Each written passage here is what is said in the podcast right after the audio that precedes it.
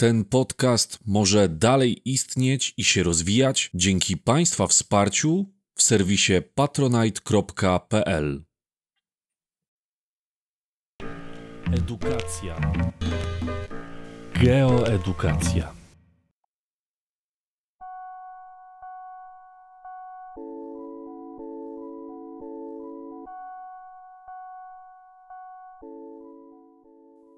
Ludność Europy. Obecnie w Europie zachodzą całkiem spore zmiany, jeżeli chodzi o liczbę ludności oraz cechy ludności, która ją zamieszkuje.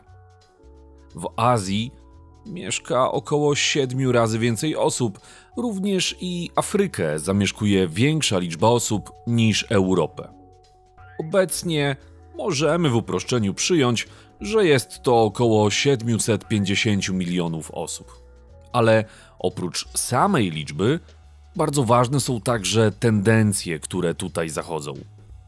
W przeciwieństwie do Afryki i Azji, gdzie liczba ludności rośnie bardzo szybko, w Europie ten wzrost następuje bardzo powoli. W zasadzie w dużym uproszczeniu możemy powiedzieć, że liczba ludności na kontynencie europejskim jest mniej więcej stabilna. Jeżeli jednak popatrzymy na gęstość zaludnienia, czyli liczbę osób w przeliczeniu na kilometr kwadratowy, to tutaj Europa zajmuje już drugie miejsce, ustępując jedynie kontynentowi azjatyckiemu. Średnia gęstość ludności w Europie to około 70 osób na kilometr kwadratowy. W Polsce, dla porównania, ta liczba jest większa i wynosi powyżej 120 osób na kilometr kwadratowy. Generalnie o wiele gęściej zaludnione są zachodnie i południowe części Europy niż te, które znajdują się na wschodzie, a więc mowa tutaj o Rosji, oraz te, które znajdują się na północy, gdzie jest nie dość, że zimniej, to jeszcze na Półwyspie Skandynawskim mamy dodatkowo góry, a więc również niższą gęstością zaludnienia będzie cechować się Norwegia, Szwecja i Finlandia.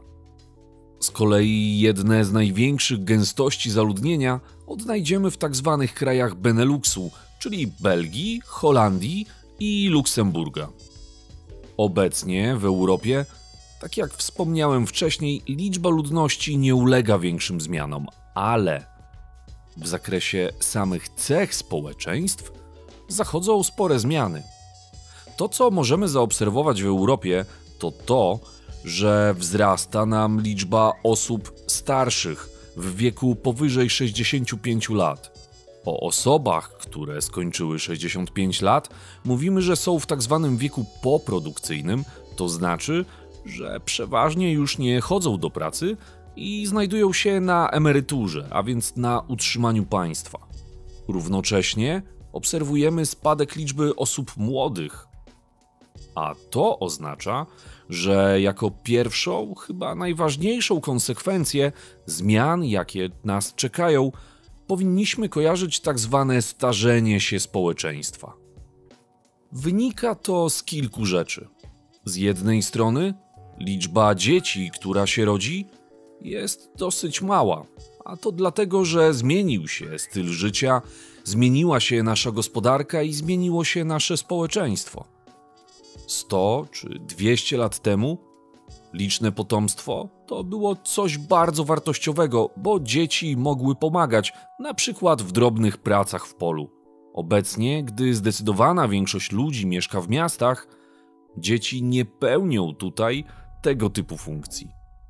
A chęć osiągnięcia sukcesu w pracy zawodowej dla wielu osób musi oznaczać dokonywanie wyboru pomiędzy liczną rodziną a swoją pracą. Jednocześnie starsi ludzie żyją coraz dłużej, co jest możliwe dzięki rozwojowi medycyny. Te zmiany doskonale widać na wykresach, które pokazują cechy demograficzne społeczeństw, a nazywamy je piramidami płci i wieku. Są to wykresy słupkowe, ale te słupki nie biegną z dołu do góry, a raczej mają przebieg poziomy. Szerokość słupka oznacza liczbę osób w danym wieku. Na dole takiej piramidy znajdują się osoby młode. Na górze osoby najstarsze. Jeżeli zobaczycie, że kształt tej piramidy faktycznie przypomina piramidę, czyli jest szeroki na dole, natomiast słupki stopniowo idąc ku górze ulegają zwężeniu, no to właśnie oznacza to, że mamy dużo osób w młodym wieku, stąd właśnie te szerokie słupki u podstawy piramidy, natomiast mało osób starszych. Jeżeli mamy społeczeństwo starzejące się, to tutaj sytuacja będzie nieco odwrotna. Osób młodych jest niewiele, a więc te słupki znajdujące się u podstawy piramidy płci i wieku dla takiego społeczeństwa będą nieco węższe niż te dla osób w starszych rocznikach. Jeżeli przyjrzelibyśmy się piramidzie płci i wieku dla naszego kraju, to zauważycie, że niestety, ale Polska właśnie jest społeczeństwem starzejącym się. To może powodować pewne wyzwania dla poszczególnych krajów. Starzenie się społeczeństwa oznacza, że coraz więcej osób będzie znajdować się na emeryturze, a więc na utrzymaniu państwa. Równocześnie coraz trudniej będzie znaleźć pracowników, którzy mogliby podjąć pracę. Z jednej strony będzie to oznaczać spadek wpływów dla państwa, no bo przecież to pracownicy wtedy, kiedy pracują, płacą podatki i jednocześnie większa ilość osób starszych to również konieczność większych wydatków na medycynę, a więc dochody takich państw spadają, a jednocześnie wydatki rosną.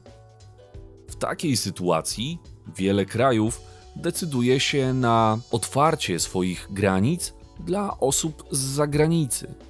Dlatego w wielu krajach zachodniej Europy możecie zobaczyć, że imigranci stanowią coraz większą część społeczeństwa, ponieważ właśnie oni zapełniają tą lukę na rynku pracy.